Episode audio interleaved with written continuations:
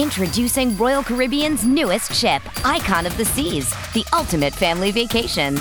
The ultimate six slides, eight neighborhoods, zero compromise vacation. The ultimate never done that, can't wait to do it vacation. The ultimate chillin' by a different pool every day of the week vacation. This is the Icon of Vacations. Icon of the Seas. Arriving in twenty twenty-four. Book today. Come seek the Royal Caribbean. Ships Registry, Bahamas. Cold open question of the day. My guy, Brendan Killeen. Marc Gasol, former Grizzly, title winner with the Raptors, former Laker, Spain legend, has officially announced his retirement from professional basketball at thirty-nine. He's obviously been out of the N B A for a little bit now, but he's officially retired. What to you is your favorite or most memorable or image or something? What to you, when you think of Marc Gasol, what sticks out to you? What, what pops into your head? I think a lot of people will say, and I certainly wouldn't have any problem with, the twenty nineteen Raptors championship. That is uh, an easy answer, Chris, but I'm going to go a little bit um, off the beaten path here to a game that I attended in twenty seventeen when Gasol was still a Memphis Grizzly. Very personal to me. This game did not matter in N B A history whatsoever. It was a regular season game during the dog days of the Suns being awful and everybody thinking Devin Booker was trash. But what happened in this game is that the Suns won it on an inbounds pass with zero point six seconds left from the sideline over the basket, where Tyson Chandler, back when he was a Sun, if anybody even remembers that that happened, mm. alley-oop dunk as time expires. Basically one of the only ways they were even going to get a shot off. And Marc Gasol was the inbound defender. Dragan Bender, former top five overall pick, Dragan Bender, was the passer, the inbound passer. Gasol's arm stretched out and Tyson Chandler dunking on, I believe, uh, Tayshaun Prince's head. Is is the face I'm seeing as I rewatch this highlight, and I'm assuming that, that my memory serves me correctly, and that is indeed his face. I obviously know he was a Grizzly.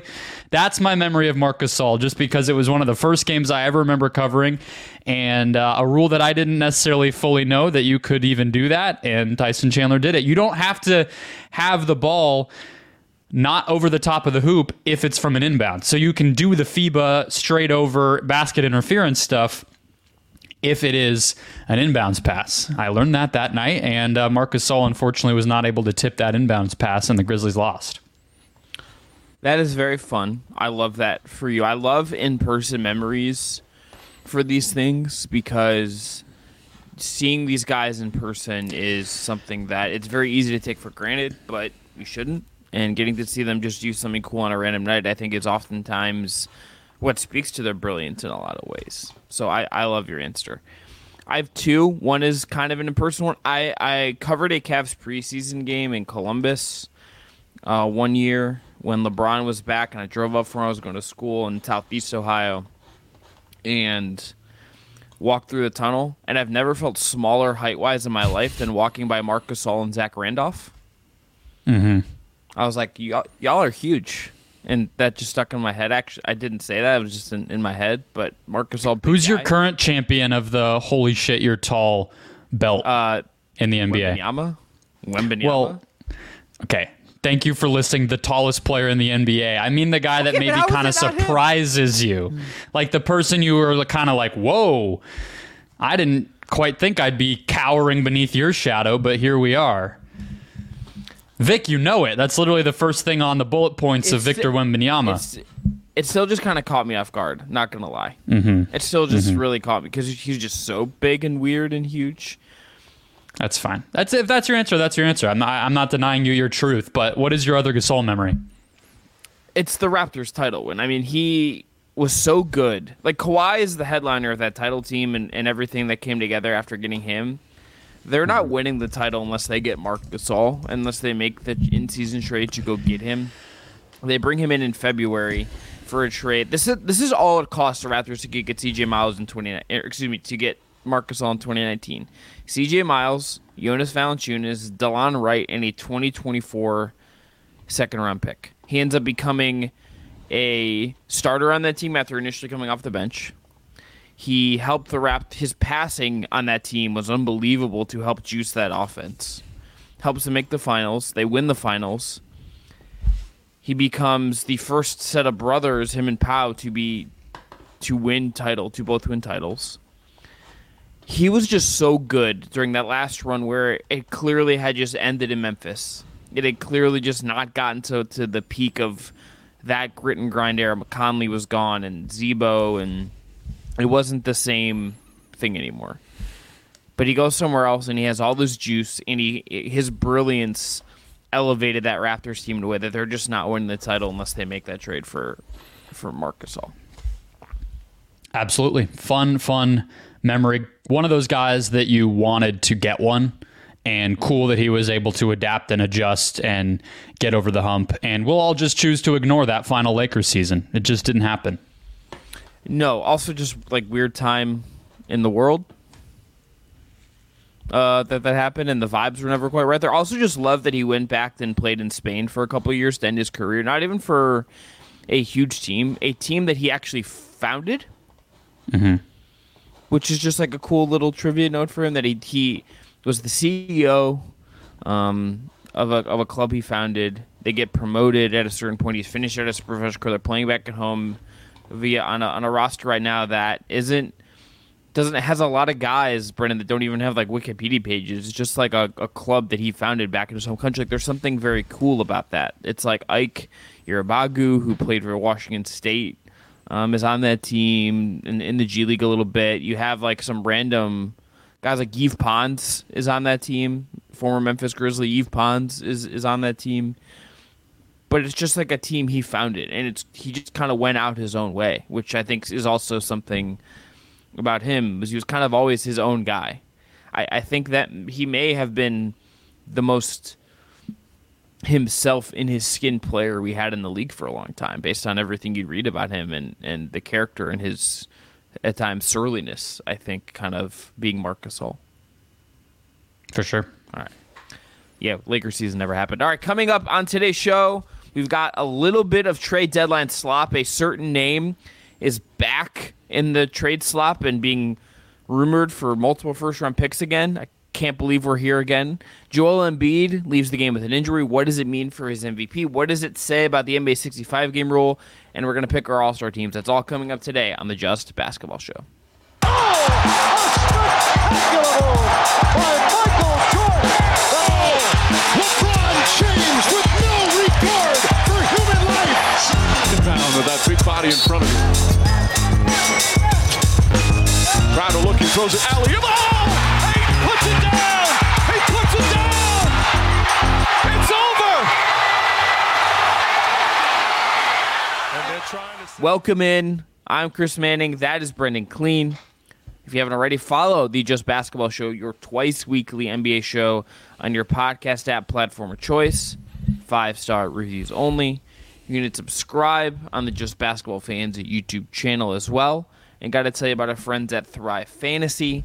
Thrive is a player prop D F S platform where you can pick more or less on your favorite players across multiple sports, including the N B A and the N F L. Sign up today with our code JustBasketball, and Thrive will match your first deposit up to two hundred fifty dollars. Brendan, let's start today's show with some Houston Rockets trade slop courtesy of Kelly Aiko, Shams Charania, and Sam Amick over at The Athletic.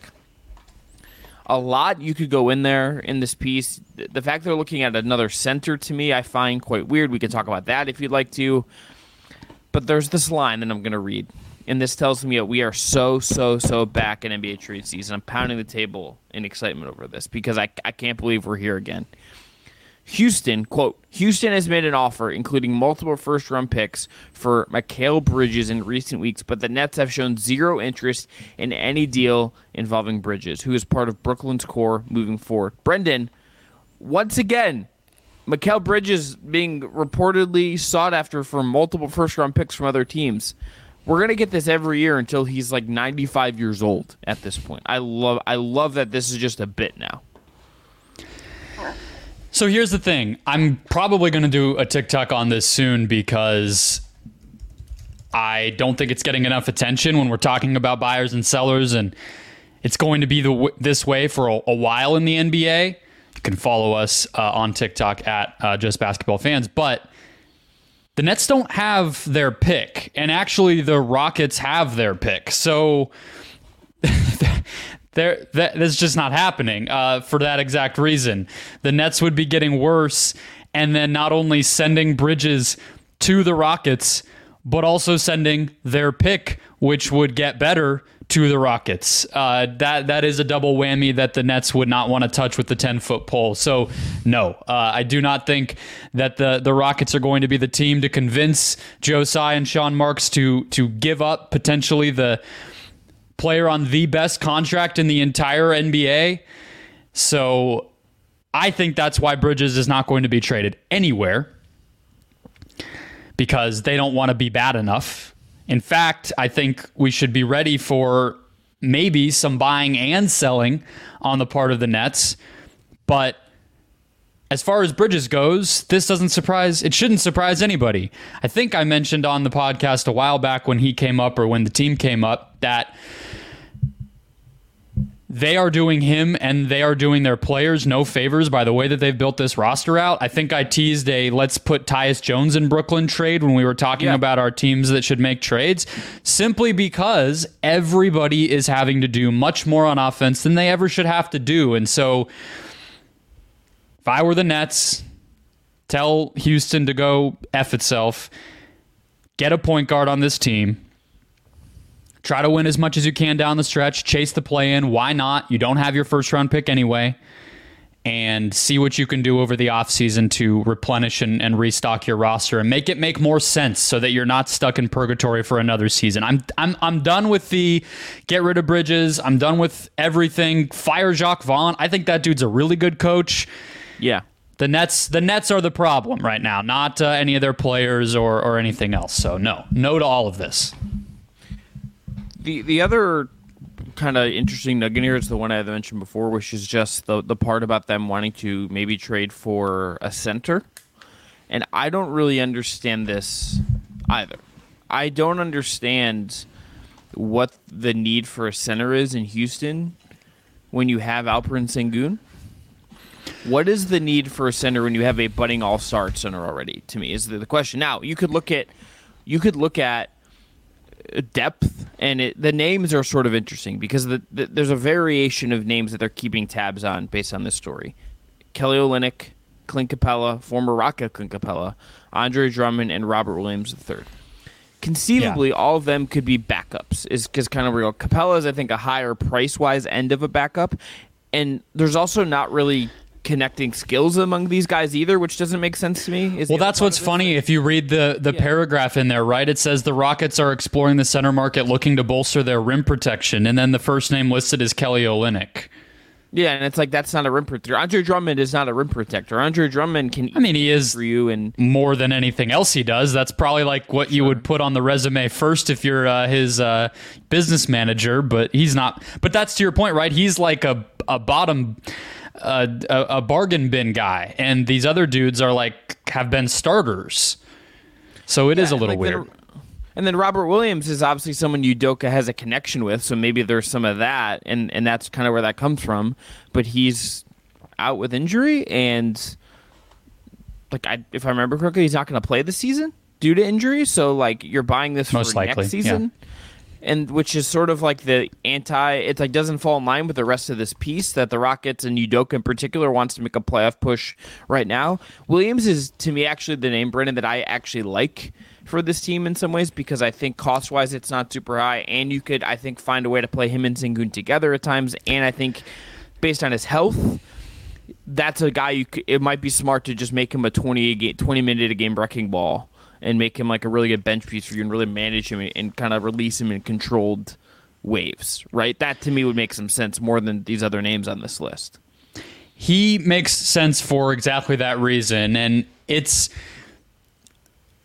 it's it dates back even longer than, than just this article or this deadline, right? This is a team that heavily, aggressively pursued Brook Lopez, and that became kind of a of a meme because the Bucks had to pony up and the Rockets were so thrown off, and then they give this huge, weird, only one-year guaranteed contract to Jock Landale from Phoenix out of nowhere as their backup, but he's actually a backup where, again, as you said, Brook Lopez would not be. And so I'm not sure what they think the best fit next to Alperen Sengun is, but it seems to be very different than what most people would think. And you're not going to acquire a Clint Capella, even if his contract does go away soon and you can maybe have him on a more reasonable salary. He's probably overpaid for his production right now. Maybe he goes into a, you know, Drummond, Robert Williams type of, of slot eventually. And, and these guys can become your backup. But right now, some of these names are players that would almost have to play next to Sengun because of how much you're paying them and, and what their, their kind of role would dictate in the N B A. So they seem to think that they need to play two bigs next to Sengun. You've heard Udoka say outright Alperen Sengun is not a, a rim protector. I think that was a quote that came out from him recently, and I might agree with that, but it's also what your team is built around. So you don't hear Michael Malone saying, yeah, Joker's not a rim protector, so our defense is kind of fucked. Like that, it doesn't really, I, it's just a, it is a strange thing, but you mentioned Ime Udoka. I just mentioned Ime Udoka. That is the part of this article that I uh, focused on, Chris. Mm. Can we cut it out with the acting like this dude is uh, the next John Wooden? They make it seem like he's the only guy in the Rockets organization that had ever heard of the phrase winning games. They're yeah. like, this this guy arrived and he just wanted to win. It's like, well, yeah, I think they all wanted to win. They just couldn't before. I mean, he's a great coach. I think he deserves a lot of credit, but literally this line is in here. Udoka's appetite for winning is strong, hailing from the school of Greg Popovich and carrying that approach in Philadelphia, Brooklyn, and Boston. Now, I'm not trying to attack the people who wrote the article, but that's hilarious. What is the approach that's being referenced in that line? Winning games? His approach is winning? It's just hilarious that like it's such a puff piece for this dude, as if he's the only guy who's ever won basketball games as a head coach. Yeah, we've kind of gotten past the point where we get descriptors with some of this sometimes. You just guys just kind of have reputations of what they do, and therefore that's like what they are, and I, I find that silly. Like, describe it. His approach is wanting to win, so he's one of thirty coaches who could be described that way. Yeah, uh, I don't like I don't I don't think like Wes Unseld Junior is like trying to not win. I don't think the problem with the Wizards is that he doesn't want to win basketball games. You know what I mean? I, I, I don't think. Um, why am I blanking on his name? Steve Clifford is like, you know what? I just didn't want to win this year. That's why the, the Hornets are so bad. You know? No, his was the exact opposite. Did you see that viral quote from him of I, I, he got I, challenged by Terry Rozier and he was like, "We're not coming in here with this and that." I'm like, okay, well. Then there's the other side of it where it's like, if you go too far talking about how actually, even though you're losing, you do want to win, it actually kind of digs yourself a bigger hole where it's like, well, then do it. But yeah, I uh, I just thought the Udoka thing was kind of funny. It's like, as I've argued, I think Houston needs to maybe tread a little bit carefully. Mm-hmm. I think skipping steps is a big risk in the N B A. And if you just get good enough very fast, that doesn't always pan out as well as it might seem the first season where you do that. You know, what what steps two, three, four, and five are for them are going to be just as important as hiring him and getting some of the stability that Van Vliet has brought and whatever else. They're going to need to build a championship contender, and I don't know if they're there yet, and I don't know if any of the things listed in this article would make them that even. Even Mikal Bridges, frankly. They're also like it, the winning thing is funny because they're two games under five hundred and eleventh in the West right now. It's not like this is a team. It's his approach, man. He just wins. It's not. It's not like they're thirty and fifteen and pushing the Clippers for like the four seed. They're eleventh. They're ten and a half games back of first place. They're four. They're I mean, four and a half games out of the top six in the West. Like this is like a fine, improved team that is not a juggernaut waiting to happen if they go get a, a different, some some more helpful role. The, the, the vibe, yeah. I the, the skip. They they they skipped. They just we knew they were skipping steps based back on the summer. This is just mm-hmm. the, this is I think where you end up if you keep trying to do that. Um, yeah. You want to talk about? Let's talk about Joel Embiid. Joel Embiid hurts his knee late in the game against the Warriors, a game the Sixers lose. Philly now, by the way, down to fifth in the Eastern Conference behind both Cleveland and New York at this point. And that is notable considering they had a pretty good cushion at one point, and that is kind of dissolved. And then Embiid gets hurt. He is going to have an M R I. As we're recording this, we do not know the status of that M R I or what that is revealed. And he had been hurt a few games before this, had missed some time. Brennan, there's a lot going on here that we can get into. We can talk about the sixty-five-game well, rule. There's hit me. Let's clarify on the had been hurt for a few games before this, right? Because the this this story started in terms of national attention on Saturday, which is a game we absolutely would have talked about on Sunday when we recorded if it had not been a dud because of Joel Embiid not playing, right? That was, of course, the Denver Nuggets matchup on A B C that he wasn't on the injury report until I believe fifteen minutes before it was the final one of the day was released, where if you're in a media room at an N B A game, they come hand you a piece of paper and it has everything that you need to know on it. All of a sudden, Embiid's name is there. He's ducking Jokic. He's doing this and that. And obviously, he's been missing games all season. He's already up against the sixty-five-game rule you just mentioned. But that was kind of the first round of attention. Then he pushes to come back in this Warriors game. And according to Nick Nurse, has a different injury than what he had been plagued with previously. I don't know if everybody quite believes that it's some wholly different thing Uh, than he's ever had this season, but whatever, take them at their word for it. Either way, Sam Amick and others have said he was definitely pushing to return in large part because of the noise around the Denver game, some of this awards stuff and whatever else, and now it could be an even longer absence for him. So wh- where would you like to start with this? Do you want to start with the Philly impact? Do you want to start with the sixty-five-game impact and, and the quotes and the debate that's going on with that? Where do you... Personally, Brendan, what do you find most interesting about what is what is going on here? Well, I uh, this Paul Reed quote, I saw the same thing, and you have it in our notes, was goofy. Um, kind of just so was the Kelly, saying. So was the so was the Kelly Oubre quote. I, well, actually, you know, what, let's start with Paul Reed because I want to read this quote, and I just I just have some notes. Paul Reed. I didn't sign up for that, the sixty-five-game rule. I don't remember signing no paperwork. You feel me? I guess the union okayed it. Paul, that's what a union does. That is the point of you being an N B A P A. That is the point of you probably got some emails about this and updating you. That's what I was going to say. There's a process the, here, my guy. Like the union did okay that, but as a representative of said union or a member of said union, you get a vote. And the fact that you chose to ignore that opportunity or did not voice your problems in that span of time is uh, it's really just you outing yourself as I don't pay much attention to what the union sends around. That's not anything but that. Uh, the, the player representative for the Philadelphia seventy-sixers is Tobias Harris. Tobias Harris, did you just like, is Paul off your email Toby. list? What's going on here? There's, you don't have an disappearing alternate. In the union voting, just like he disappears in games. Wow, that should be a that should that should be a quote graphic for us, but like it should not. But I what like I I'm sorry you like I, I don't understand I mean, this. I this whole thing is just it, like. If this was happening, here's the thing. We also just know what how this works. If this was Jokic, if this was Giannis, if this was any other guy and they got asked about this, they would be like, well, that's the rule because it would help their guy win M V P. We kind of understand that like if this wasn't like their teammate, they would probably have different feelings about it, and that's fine. But this is yeah. just this is just silly. And the Uber record is also very silly. Okay, so let's just talk. The, the Oubre quote, I feel like that's just you maybe uh, laughing at Kelly Oubre a little bit. I, I get what he's saying. He's talking about taking care of his body, comparing it yes, to a NASCAR and a car. Correct. And yeah. yeah, what's what's goofy about it? Well, okay. Number one, the fact that Kelly has a special place in my heart. So just, you know, you got to tread okay. tread carefully here. Okay. All right, fine. There's the size part of it, which I, he just got right.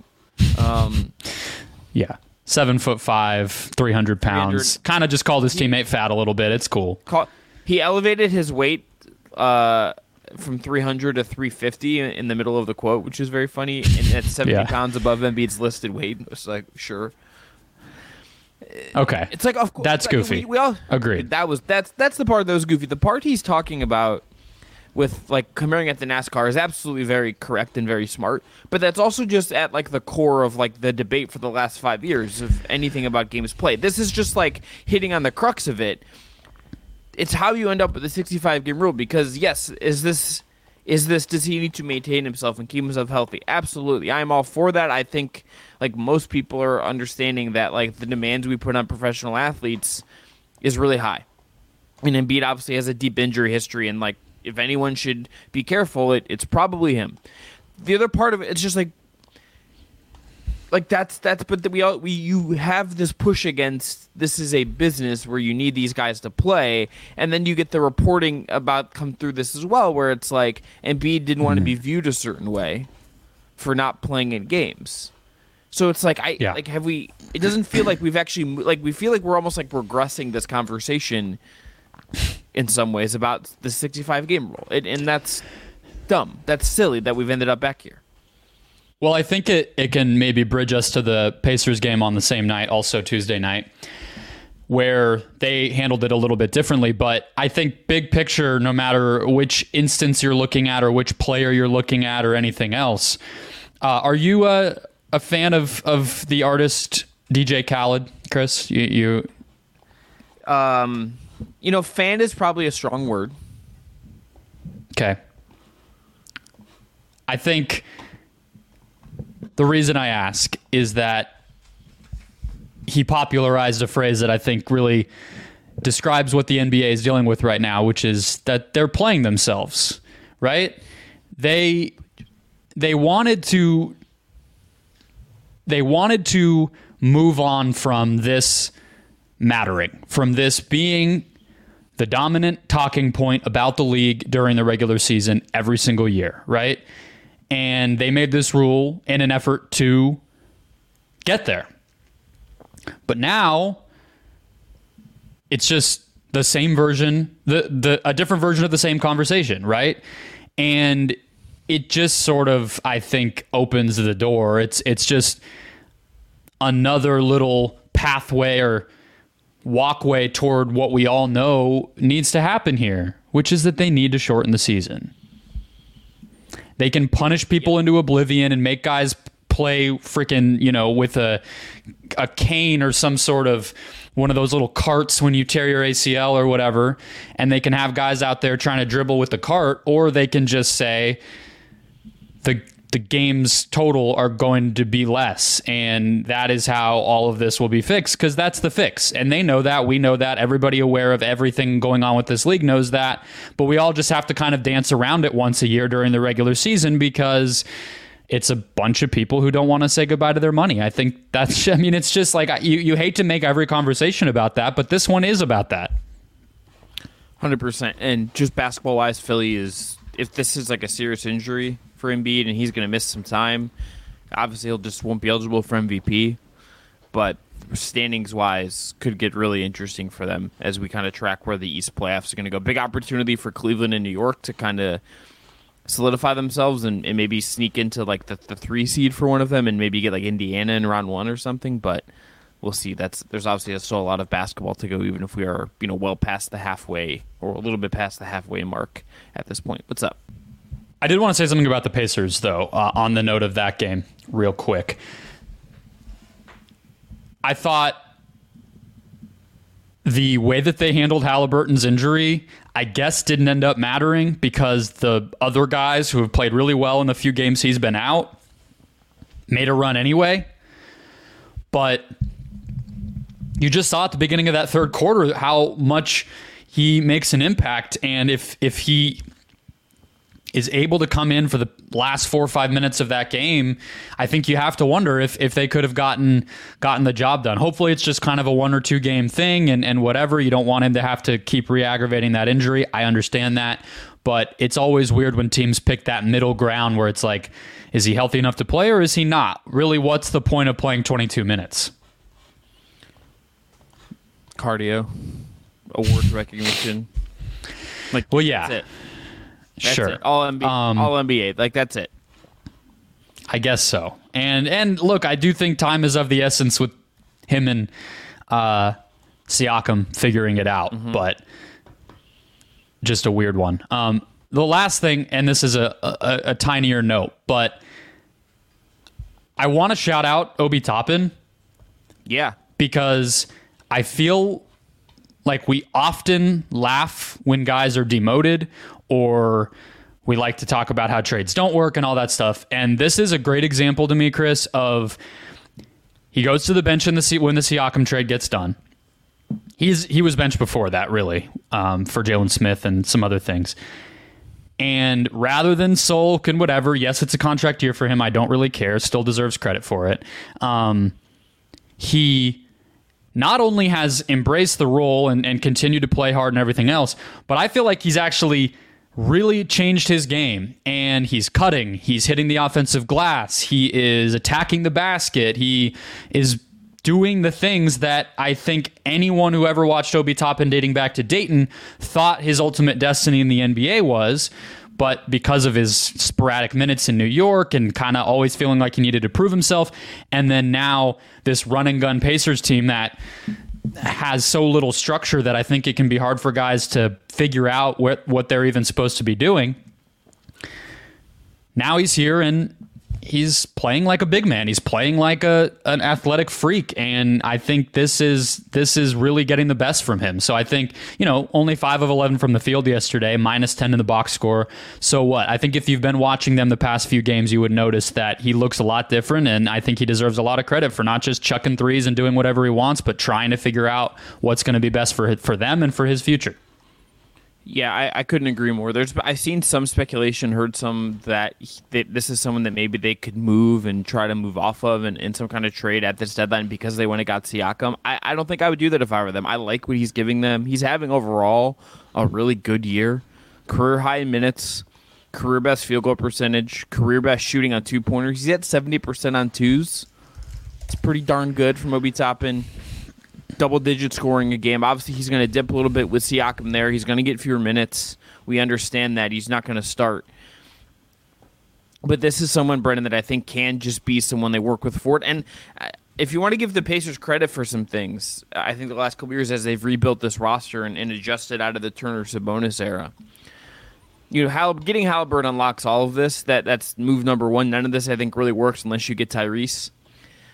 But they have two guys that have become good role players for them that were cast-offs from other situations. They got Aaron Nesmith from Boston, and they got Obi Toppin from New York. And getting those guys, developing them, we'll figure out the cost for them and all of that and see where this means for their cap. But in terms of actually got good basketball players and re- and found a way to maximize them, their previous situations couldn't while they're still young, that's some really good work from the, from that organization. I think they deserve a lot of credit for that.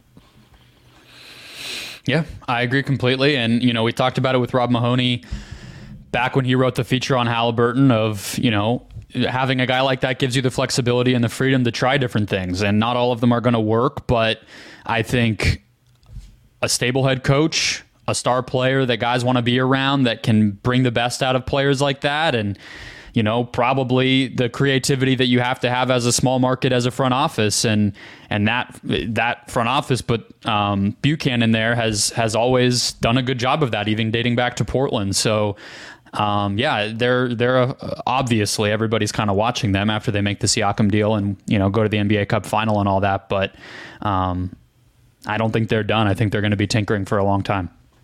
Yeah, big big fan. All right, let's go to some All-Star teams. The big meat of today's show. Brendan, let's start in the Eastern Conference. Let's go geographically here. But before we do that, I want to tell you about our friends at Homage. Homage is the ultra-comfortable specialty apparel company with the N B A and W M A licenses that uses vintage-inspired designs to pay homage to the greatest stories, traditions, and figures across sports, music, and pop culture. Use our link below to make your purchase and support the Just Basketball Show. Buy something nice. Get yourself someone you care about, something nice. All of that and more. So, All-Stars. Brendan, starting in the East, he, let's well, here are the starters in the East based on what we already know, and then we're going to do full rosters and who we would have had starting if we had our, our druthers to, to do the picks. Giannis, Embiid, Tatum, Haliburton, Dame are the starters in the East. LeBron, Durant, Jokic, Luka, and Shai are starters out West. So, Brendan, who would your five starters in the Eastern Conference have been if you had got to pick the five? Can I ask you a question first? Yeah. Based on the conversation, the sixty-five game stuff we were just talking about, do you think that all-stars might, all-star appearances, how, we don't know how long the sixty-five game thing is going to last for awards. If you were to ask me right now, I would venture a guess that maybe it only lasts this year. I'm not positive, but could that make all-star appearances more important over the next little bit because that's not in the way? Just a, a thought experiment here. I don't know what you think. I think yes, and then I also think you could see there being some agitation to get fifteen all-star spots off the bat, which I think mm-hmm. there's already a pretty compelling case for, just to make sure you're actually covering enough guys. And getting the right kind of proportion of the league, you know. Guys, yeah. the fourth best player on like the third best team was was an all-star in the sixties and seventies. Now it's like, you know, we're wondering if the Celtics will even get three, you know. So yeah. I agree. Yeah. But yeah, I just, I was wondering, I'm like, could it be a thing that for however long this lasts, the fact of measuring the first four months of the season becomes a little bit more important because you don't know what's going to happen for all N B A. And I mean, we're all sort of waiting with bated breath, I think, at this point to see what the hell these all N B A teams are going to look like and how many of the best players are actually going to be on them, even more than most seasons as a result of this. So, um, yeah. yeah, but this, uh, this just made me think about all N B A and think about like how much, how much long is I think I'm going to need to give myself like a couple weeks to really like organize it in a way that makes makes sense in my head. I'm already kind of stressed out about it, not gonna lie. Well, I, I think the I West is like, the, the place to start then. Well, yeah. Okay, do you want to start with? Yeah, we don't know. I. Should, oh, you yeah. said you said the East first, right? You said the East first. Well, I just was saying. The the, okay, let's the West, West is where the West is where I think there's the most. How am I ever even gonna pick this uh, type of feeling? But I had the same starters as the fans had outside of LeBron James. Okay. So, so F- my West starters, I had four guys who I think you have to have as locks, which were the other four that the fans and everyone voted on. Shai, Jokic, Luka, Kawhi. I think those are three of the best players on the top teams, plus Luka, who production-wise, I just think has been too great this year to ignore. His three ball is finally going down. He is playing a little bit more in the rhythm that we've all wanted to see from him, and he has to be there. My other starter in place of LeBron, Chris, was Kevin Durant. Mm-hmm. So that's my five. I have close to the same five. That the only difference, I have S G A, I have Luka, I have Kawhi, and I have Jokic. I do have LeBron. Call me LeBron Stan. I deserve it. I, I've seen a lot of arguments that he... LeBron, I, I wasn't even positive I was going to put him on the team. Yeah, I'm just putting him on the... I just put him as a starter for, like, the sake of history. That's really, like, half the argument. I think, like, actually, basketball-wise, it's... I think if it's not him, it should be Durant. Like, you get after... Particularly in the, the front court in the in the West... Once you get past like a couple guys, it gets really dicey. Um, oh, I just it, it, it like I it, it I just want. He was so good to start the year. I just want him in. It's LeBron. I understand it's like kind of an emotional pick. That's the most like a, like emotional thing I will do on the show. I just want to put him in as a starter. But if you told me that like Durant should be, don't hate it. If you told me that Anthony Davis should be the Lakers starting, I don't hate that either. Uh, mm-hmm. But I, I think the I think the ones that are locks, I agree. H- S G A, Luka, and Jokic, I think, kind of have to be. And then Kawhi has been like just unbelievable and uberly efficient. So I, I had him in there as well as a, as a pretty clear lock. We talked about we gave Kawhi a lot of love in the last episode. So I think you know. His his scoring is one thing that's never, you know, he's not one of these guys like so many other stars in the N B A right now who are scoring twenty-eight, thirty, thirty-two points per game, but uh, he's so efficient. His defense is, is very, very good, and they are a team that is so good that I think they have to be represented. But LeBron in January, not good. You could make the case below average. His true shooting is about average. twenty-four, eight, and nine. So obviously the counting stats will always be there, but forty-nine percent from the field, and the Lakers have just been a, a kind of a disaster. He had ten more turnovers in similar minutes than he did in December. Like, I just, uh, yeah, I, I get you. Obviously, he's in the the starter group no matter what. I believe he's going to be a captain if they do this draft thing again, and I have him on my team. I did end up putting him in, similar for legacy reasons, kind of like you said, and who I want to be there and who's going to be the most entertaining people to have on the court in that game. So I can't argue too much. I did end up going with him, but um, starting-wise, you know, you're being a homer. That's all right, though. Um, That's fine. Okay, so the way that the reserves work is two guards, three bigs, two wild cards, right? So yes. Give me your guards.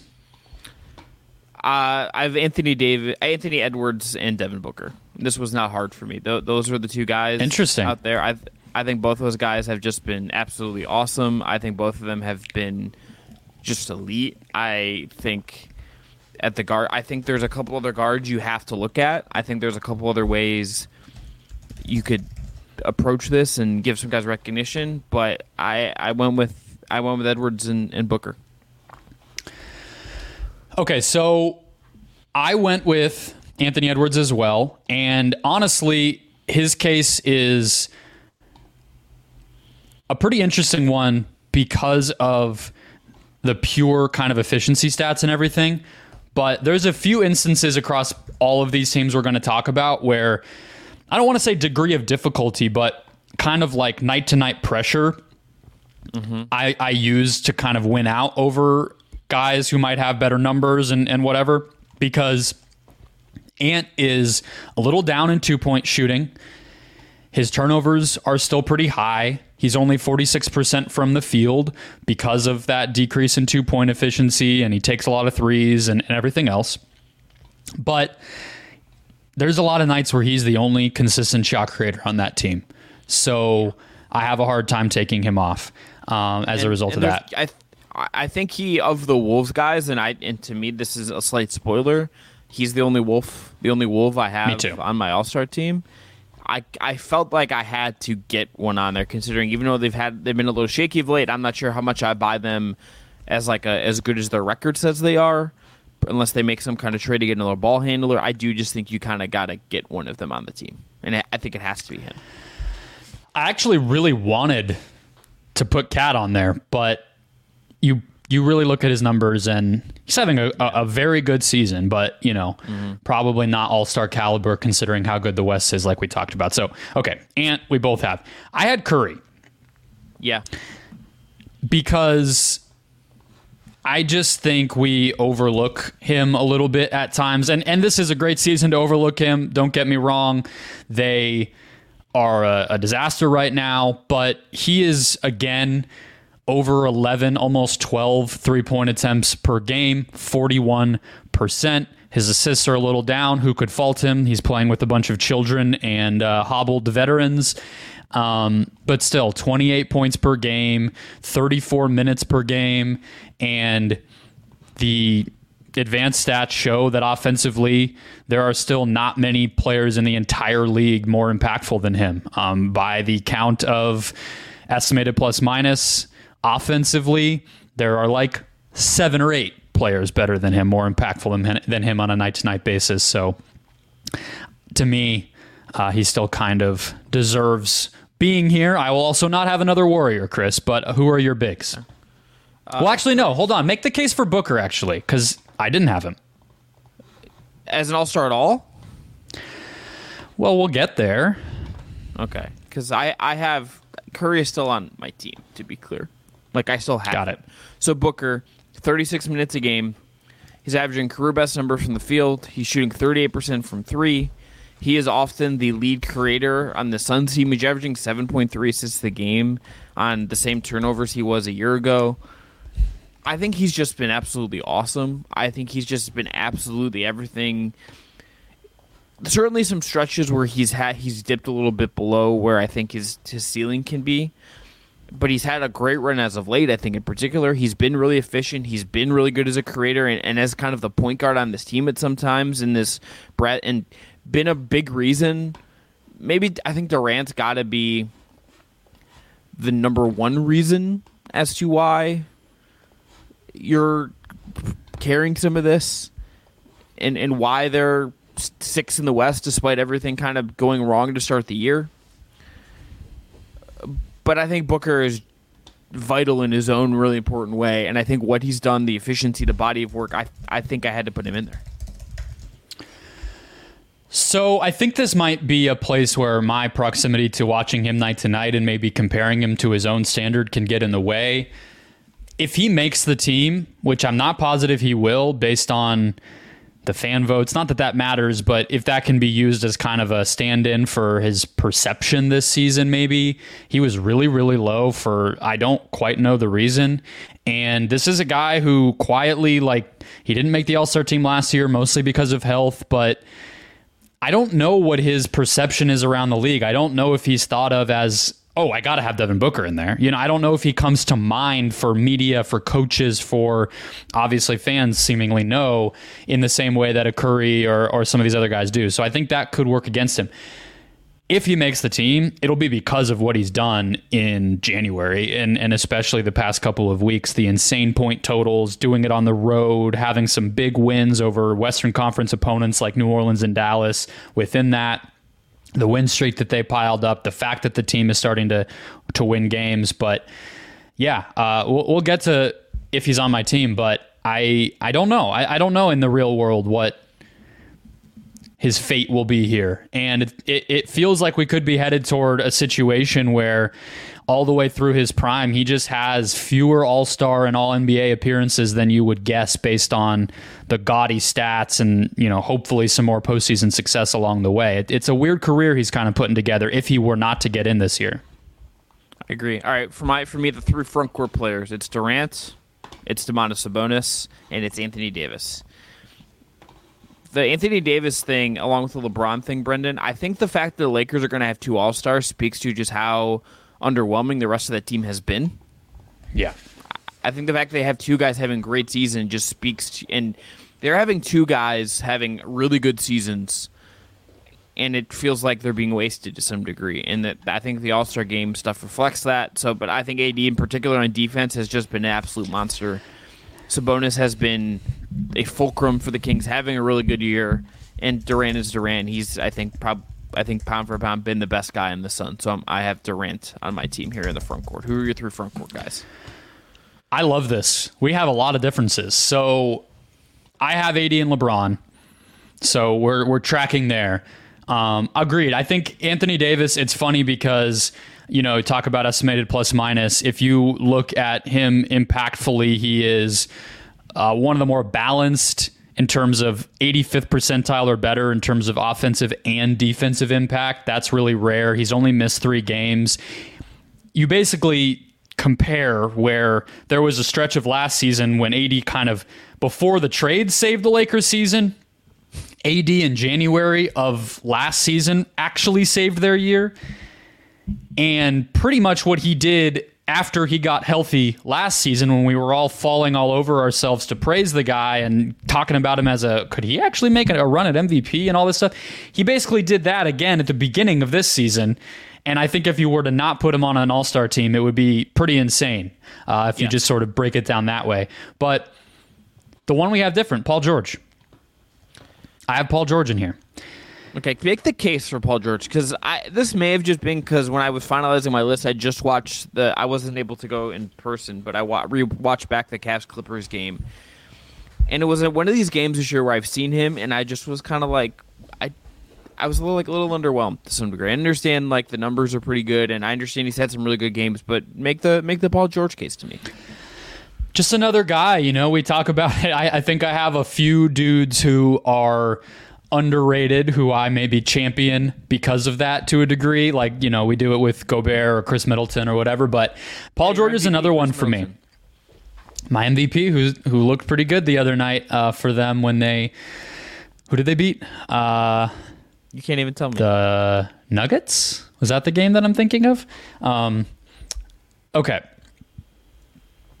Paul George, eight threes a game, forty-one percent. fifty-one percent from two, which if you're counting at home is equivalent to a sixty point four true shooting percentage. His turnovers have fallen off of a cliff. He's not having to handle the ball as much, so you maybe don't give him a huge amount of credit for that. But in terms of the Clippers, who I think I'm getting close to calling maybe a co-favorite in the West, depending on how they're able to stack up to some of these other West teams the more that they play them. But he is having one of his best on-off differential seasons of his career. When he has been on the court for them, they have been unstoppable. And the steadiness that he gives you, I just think is way underlooked, way uh, underrated, overlooked, because he can come off a screen and knock down an open shot. He can run a pick and roll. He can knock down a spot up three. If he has an inch of space, you feel great that it's going in. He's strong. He's huge defensively. As they've gotten Harden and man has developed, Zubats has gotten better. The two star wings haven't had to do as much. So I think you see some bigger defensive flashes. The only hole I think you could pick in it is he, again, like Kawhi, is not filling it up from a scoring standpoint, only twenty-three per game. And he's not getting to the free throw line quite as much, again, because the ball's not in his hand quite as much. But in terms of excelling in your role and doing it at the highest level of winning, I'm not sure many guys have been above P G this season. So that would be my case. It's a good case. I don't think you're totally wrong. I'm just, uh, maybe I'm just being a hoot. So who's your, you had, you had A D, you have Paul George. Who's your third front court guy? LeBron, like we talked about. LeBron. So I still, I still I did have LeBron. Now, now I'm sleeping on LeBron. Now I'm, I've just forgotten that LeBron exists apparently. Yeah, so the two Lakers guys and Paul George. Um, and then I can get us kicked off with the wild cards. Yeah, please do. And I think we might disagree on both here. I'm not sure. My first one was De'Aaron Fox. Did you have De'Aaron Fox? Uh, I have De'Aaron Fox. Okay, so we will not disagree there. I think he's been in a little bit of a weird slump lately that's hard to explain. And maybe that recent history will dissuade some voters from from putting him on there, but and the fact that Sabonis has been reeling off triple doubles like it's nothing, and mm-hmm. maybe there's this idea that only one of them can make it. But I think their roster is just as top heavy a lot of nights as like the Lakers is, so I, I don't have a yes. problem with both. I don't have Sabonis, but okay. I could easily see him making it. But in terms of Fox, look, I think what he's done to develop as a three-point shooter in and of itself is enough to keep him on this team to me. So he's not drawing as many fouls. He's finishing a little worse at the at the at the rim after a historic seventy-seven percent at the rim last season, but still elite from mid-range, elite from floater range, and solid enough playmaker. And to me, he's just the engine of who they are and what they are. More than Sabonis, more than a lot of guys are, frankly, that you could consider in his place now that we're at the wild card point where it's sort of a whatever you want, whatever you value. I just think without him, their team really falls apart. And the fact that he now has added this this three-point shot from pull-up, spot-up, dropping on a dime and taking them at a full sprint sometimes in transition has just made him a complete handful night to night. And he's still a great fourth quarter scorer, all the stuff that we've known him for. So that was why I gave him the lift over. I mean, you could throw me a dozen names and I probably wouldn't I, I, argue. I, I have a, I have a list of snubs we'll get to at the end after we, we finish this, of guys that we don't talk about that I think you can make like an interesting case for a lot of them. So we can, we can dive into that. But who's your last wild card? Well, I want you to give me your first one. Oh, you well, had Fox, right? I have Fox. The other one's Steph Curry. Okay, so we've gotten to all of yours. Yeah. Okay. Are you ready for? I can't. The biggest I, I, surprise I, of I, all. Can I? Can I guess? You can guess. Are you going to say Alperen Sengun? You know me so well. Yes, I'm going to say Alperen Sengun. I fucking knew it. I love that. I knew it. Uh, I was trying so hard earlier when we were talking about the Rocket section to not tease it. I, I was going to do the so. whole, I think this might come up later podcasting thing. And I was like, no, I want it I to be purely a this. surprise. Um, like, I knew. So I don't know what the other day, I can't remember if this was like a tweet or in a text in, in our, one of our text groups that you were, you were just like, I think it was our group text with Chris Longo and Colby Olson. um, who do some business stuff for us, and Colby does TikTok videos with me on on, on for some Thrive Fantasy, daily fantasy stuff. And I just kept it in the back of my mind. You kind of like laid a little Sengun like Easter egg, and I just was I I had. When, then you didn't go Sabonis, and I'm like, okay, I, Brandon's mm-hmm. going to pick a center, I feel like, for some, and I, I don't know what other centers you want to pick. I knew you were going to go with Sengun, who has been really good. I am not quite there with him. He is on, he would be like fourteen or fifteen for me on my all-star list. Okay. But I think that's also because the West is so damn deep with guys that you could make compelling cases for. So this is a version of the argument I made with Anthony Edwards, right? Where I'm putting value in the degree of difficulty, the level of responsibility, the fact that there are so many nights where Alperen Sengun is the only efficient offensive engine on his team. You can say great things about Fred VanVleet. You would never say he's the most efficient guard creator in the league. He's going to put up shots. He's not going to turn it over, but he's six foot one or whatever, and he chucks up some shots. So to me, what Sengun has to do, being not only the best scorer, the only real big man on that team, but also the engine as a passer for making almost everybody on that roster better, including VanVleet, it just puts him in that stratosphere to me where he's deserving. Um, you look at estimated plus minus, which is a stat that I think is is a good check for yourself in a lot of cases. He's thirty-third, but like Davis, like some of these other guys, he's positive on both ends. And that's the last part of the case to me is I joked about it with Ime Udoka just kind of, you know, uh, drive-by shooting at Sengun's defense on a random press conference the other day, but I think Sengun is fine. I think he is more than good enough to be a starting center in the N B A in twenty twenty-four when you see how, you know, Jokic is able to paper over that and other teams have creative solutions as long as they build that roster right. So I just look, he has quick hands. He can do the whole hedge and recover thing. He can drop if he needs to. He's a good post defender. He's checking the boxes you would want and surviving on that end enough. So yeah, I, I think the Rockets have been good enough that I don't feel bad putting an all-star there from Houston. And uh, they they need him to be pretty damn good every single night, and he has been. So I want him in there. I think it's valid. I I think you can make a case for just like a laundry list of guys. Here's just some of the names, Brennan, that were on my long list before we, we go into the East. Rudy Gobert. This yeah. is guys we didn't talk about at all, or didn't pick, I should say. Rudy Gobert, Lauri Markkanen, Chet Holmgren, mm-hmm. Zion, Ingram, Jaren Jackson Junior, and Victor Wembanyama. On top of, I would also add Jamal Murray to that list as well.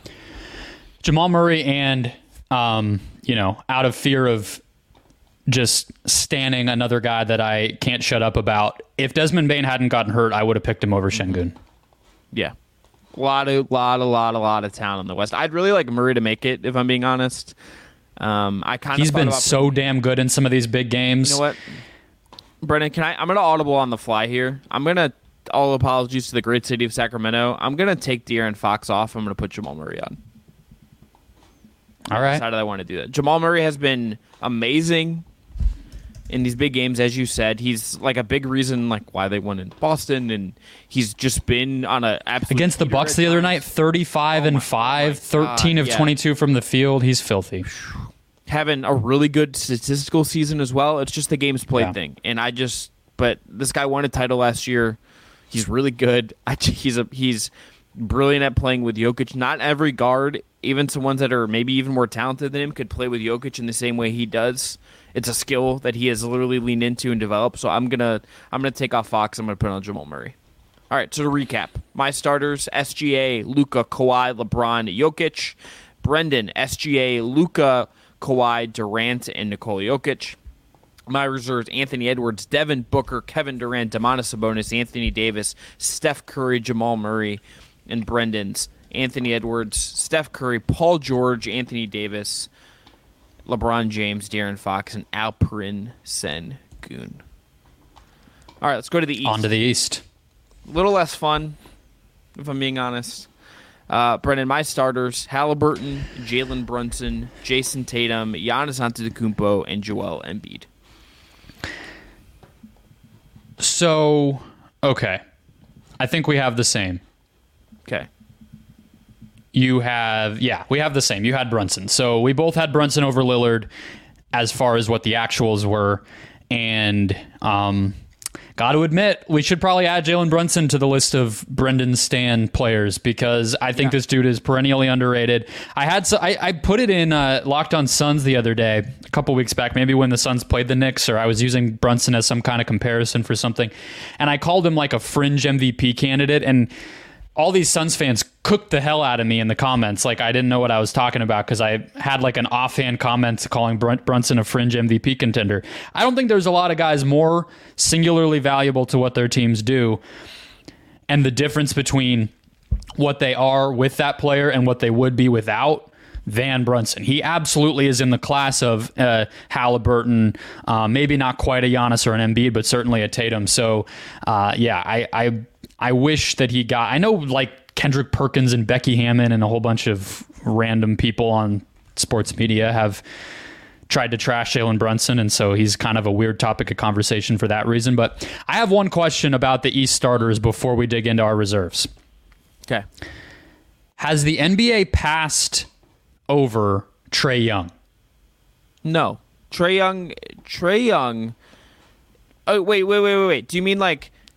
Like he is now like doesn't matter as much. Like what do you mean by that? Before I, I declared. Yeah, I think is he sort of. There's been tons of this type of player in N B A history, right? The guard who puts up these gaudy stats and gets very much hyped up when they're young and wins maybe, but as their career rolls on, starts to get overlooked. And it's not even me like going on one side of that argument or not. It's just to not make an all-star starter when. If nothing else, we always would have associated Trae with being popular, right? He's mm-hmm.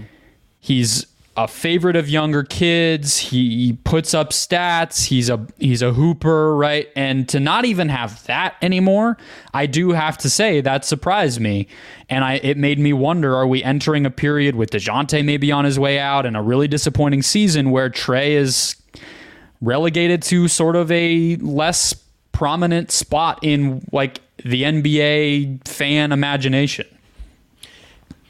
I think he. It's possible that his peak like could end up being like the Eastern Conference Finals, and I think there's like a waiting for him to like evolve or do something more, and then it's just been very flat the last two years. And I think where we're kind of at with him reflects that a little bit. It doesn't feel as popular as it used to, uh, for certain. No, and think about that, right? If that is his peak, like that was year three.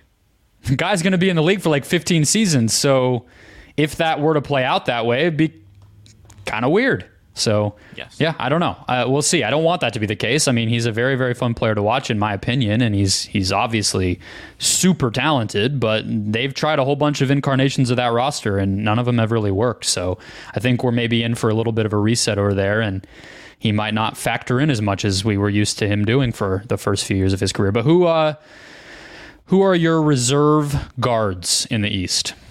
Donovan Mitchell is one, and I think there's a real case for him as a starter. I, I think he's been unbelievable this year.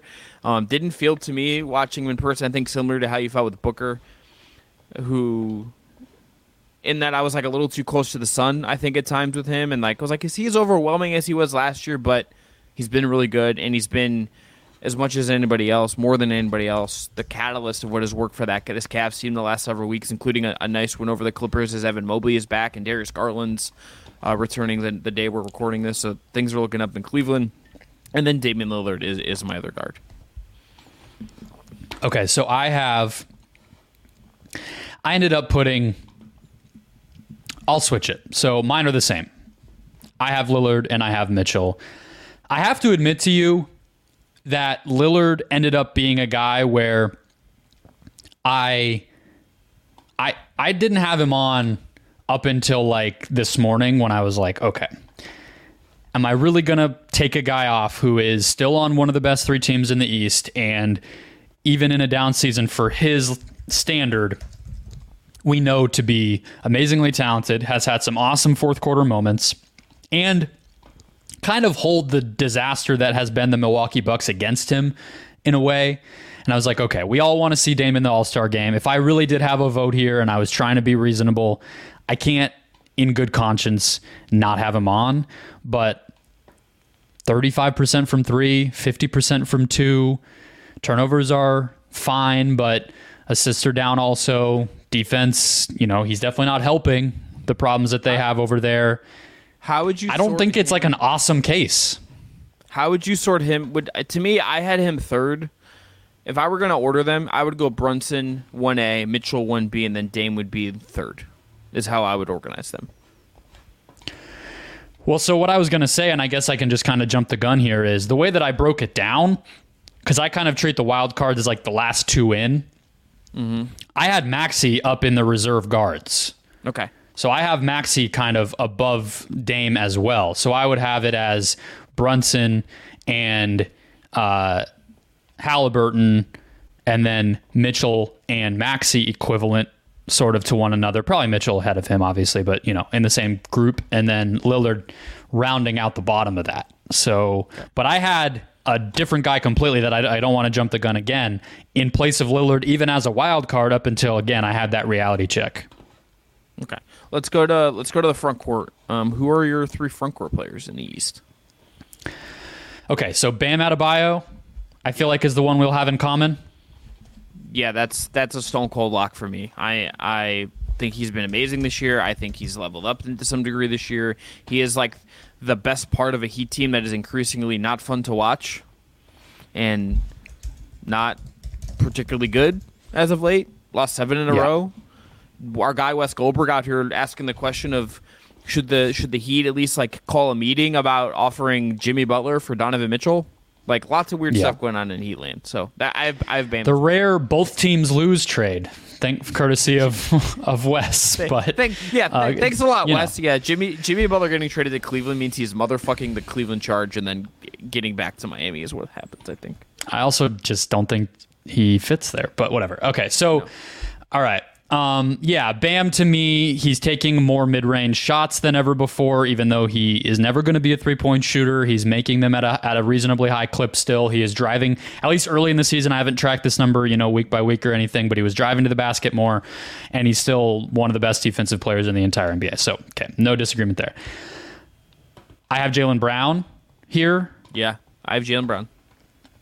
Okay, so I've disrespected Jaylen Brown in various check-ins we've had about the Boston Celtics, and like, is he even actually going to be an all-star? Let's maybe get not get ahead of ourselves with Derek White. Let's actually make sure Jaylen's going to be in there. But he has improved his shooting over the course of the season. I think he has found some chemistry with Porzingis. He has kind of played within himself a little bit better as the season has gone along. His usages in January was down pretty substantially from the previous two months.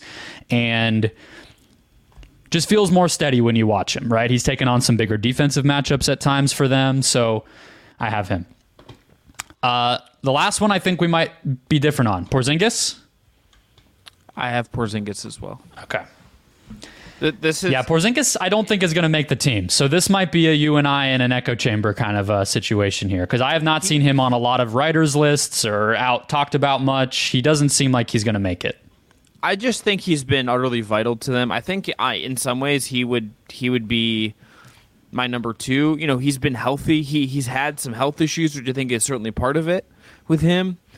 But I, in some ways, I think he's the number two candidate on Boston ahead of Jaylen Brown to me in terms of how impactful he's been and how just gosh, gosh darn good he has been as a shooter, as a spacer, filling in this role that he's doing. Uh, more consistent, I think, on the year than Jaylen Brown, so I'd give him the edge there. So I I had I had uh, Porzingis as well. Okay, so wild cards in the East is where this gets I think a li- could get a little wonky. You have you have one name I've already said, and that's Tyrese Maxey. Or you have I have a name that you already said. That's Tyrese Maxey. I think he has to be on here. I don't think there's a yeah. question about it. I think he has been just an absolute dynamo, an absolute breakout, one of the breakout players of the N B A this year in a lot of ways. Has to be twenty-six there. Points a game, forty-five percent Killer. Shooting from the field. Killer. The crazy thing to look at with him is his this number is actually like I I I, I know we're trying to speed through the end here. It's worth talking about. Yeah. He when Embiid has been hold on. Maxey on, Embiid off, which is a lot of the time like the end of the first yeah. quarter, the beginning of the fourth quarter, beginning of the second quarter, whatever. The offensive rating for the Sixers in those minutes, so the potential M V P of the league off the court, Maxey on, one thirty offensive rating. He has just blitzed teams when he is is by himself out there. Okay, so that's my Maxey point. He, one of the most fun players in the league. The pace he plays at, and also I this is similar to my Murray argument, Brendan. It's not easy to play with these to play with bigs if you're a guard at times. Like it just isn't. And his ability to play with Embiid and form a really like active partnership with Embiid, I think, has been just highly, highly, highly impressive. He's obviously grown up into that and got to, didn't have to get thrown into the deep end because James Harden was around. But post-Harden, yeah. one of the questions you could have asked about Philly is, can Maxey step up and do this? He absolutely has. He's he's delivered in that role one hundred percent. So, end of the East is, is to me, like, you could, you could, I could have a different answer tomorrow. I think you could. So we have had every single guy the same up to now because we really, both had Porzingis, yeah. which I wasn't expecting. Yeah, I, I got Porzingis pilled by doing the prep for the show. He's fourteenth in a, in a estimated plus minus total this year. Just pretty, if anyone's thinking good. We're crazy and this YouTube clip goes, you know, any sort of uh, around, then that th- one more one more. This. Say hello. One more thing in there. He has missed a bunch of games. We have to say that. He's missed fourteen I, games. But if you like Jamal Murray, then, you know, I guess you can't really discriminate here. No, and I, I just... this Boston is so good that I just... If the if the Atlanta Hawks of several years ago can get, like, a bunch of random... Not random, but, like, if Kyle Korver can make an all-star team, I think we can get Porzingis. Into Slightly it. different eras in terms of talent, but I hear yeah. you. Yeah. Okay. Okay, who's your, so, who's your last wild card in the East, then? Can I tell you who it's not first? And I want to see if he's yeah. on, if that, that guy's on your list. I don't have Julius Randle. I don't. I docked Randle a little bit because I'm not. He's not going to play in it probably. Yeah. So I was sort of like, That's you know, fair. What's the point? Yeah. I don't have Trae Young, which feels mm-hmm. wrong, and I think he'll probably like he's video game numbers. Even if we're kind of down on him, like he's. He's clearly there in terms of production. But remember, the coaches pick the reserves, so yeah. I kind of think yeah. he's not going to make it. I agree. And I don't have Jared Allen. And I really mm. wanted to find a way for Jared Allen to get on this team because he has been un-freaking believable. Um, since Evan Mobley went out, he has upticked himself. He has been... outperforming some really good players, including Randle and Siakam and and and the guy I'm going to name, and been more efficient in a lot of ways, and he deserves a ton of credit. Yeah. The name I am going to throw in. He's the guy I had over Lillard. He's the guy I had oh, over Lillard. Jared Allen? For a moment, yeah, up until again I, you know, had to come it's to okay. Jesus about Dame so time. Let, let's just let's just talk about Allen because I, I again, might be too close to the sun on this and that I I wondered if it was too little too late for him in that he was kind of ho-hum to start the year. The Cavs were mm-hmm. kind of blah. And it's just one run of a season. That to me, I didn't know if it was enough. In my head, I kind of told myself the cumulative matters, and that wasn't quite enough for Jared to get in there. And it's funny because you docked Allen kind of for that, and I docked Booker for that, you know. So I, I didn't have Booker on my team, you know. I we didn't we didn't necessarily cover my disrespect to my home and community when we were talking about the West, but it's it's the same thing here. But yeah, I hear you, and I think that's kind of why I ultimately didn't do it. It's also like even the best possible version of a Jared Allen season, is that really truly the same level of impact? Or if you're going to pick him over Dame, more impact than a great point guard? Probably not. Um, so all those reasons are why I did not do it. But he, I mean, the past two months, December and January, has been above three assists a game, three, three and a half really assists per game. His usage in January was over twenty, which for a, you know, rim rolling center, which is what we think of him as being, to have a usage over twenty is, is really impressive, and anchored what is now a top three defense. So that doesn't always get factored in to all-star conversations, but look, we've had Marc Gasol and Rudy Gobert and Jaren Jackson make it over time, and Joakim Noah, guys like that. I think, you know, Allen has a case. Didn't Allen make an all-star team already, actually, he, with he a similar case? The, yes, the year he, he made it, the year it was in Cleveland, him and Garland were both all-stars, Mobley's rookie year, the year before they got Donovan Mitchell. Got it. So yeah, that, maybe that was a little bit of a who's around to fill in type of thing, you know, whatever, but still, um, definitely has a, a, a clear case. But I think I heard where you were going, and I think we have the same guy because we are now adopted stands of Central Florida. Paolo Banchero, baby! Let's go. Look at us. All over the place in the West, Brendan. In the Eastern Conference, you and I just chalk. In lockstep. In, it just fucking chalk. Unbelievable. Unbelievable yeah. for us. I love this for us personally. Well, the East is, uh, I think, a little less clogged, so a but, little easier but, like, to okay, to zero to, in on. But to, look, to we have like, similar taste. But also to push back on that just a little bit, I do think there's enough guys where you could have talked yourself into Randall, and even though he if he's not going to go, you could have talked yourself into Jared Allen. You could have said, hey, Pascal Siakam is still having like a pretty good year. You could have made a. I've seen Scotty Barnes on some very smart people's all-star list. I couldn't quite get there. Me too, and I wanted to put Scotty, honestly, but if you look at like the on, they're way better with him off the court. I know like not all of this stuff matters, and actually Paolo's a good an example of the same thing. Yes. But the advanced stuff just does not like Scotty, and that team is, to me, maybe even if the records aren't crazy far apart, they are a substantially worse team than the Magic. So yeah, look, Paolo, it's like, I don't always like to do it of, wow, look how much better they've gotten, because that doesn't really matter in the vacuum of one season. If I'm comparing, well, Paolo's gotten better versus Randall just being the same, but being very good also, I guess that's not super fair, but Paolo has just become somebody that can, last year it was like, wow, they're asking him to do a lot. Check, check this kid out, to wow, he's really doing a lot for them. You know what I mean? And, and he's sort of handling it now, where five assists a night, turnovers have gone up a bit, but not a ton. The three ball, the three ball is just suddenly like solid. I don't, I don't, I still almost don't trust that, but it's there. He gets to the line a ton. The amount that he handles the ball and is a legitimate engine for a team that just doesn't have a point guard, and the dude is twenty-one years old and he's relatively efficient. Like it's it's the same as the Sengun and Anthony Edwards stuff I was saying in the last in the in the West, where I'm gonna give guys a little bit of a bump for being awesome with less great circumstances than I am for somebody just slotting into a role and kind of filling up the box score on a great team. So Paolo gets the the lift from that, and and I think Way super deserves it. one hundred percent. Notable snubs, I think, in snubs in the East can include, and perhaps not limited to, Jimmy Butler, who I don't think has just played enough games, DeMar DeRozan, Trae Young, Siakam. Maybe you can make a case for Franz, but I think the injuries do knock him down a peg.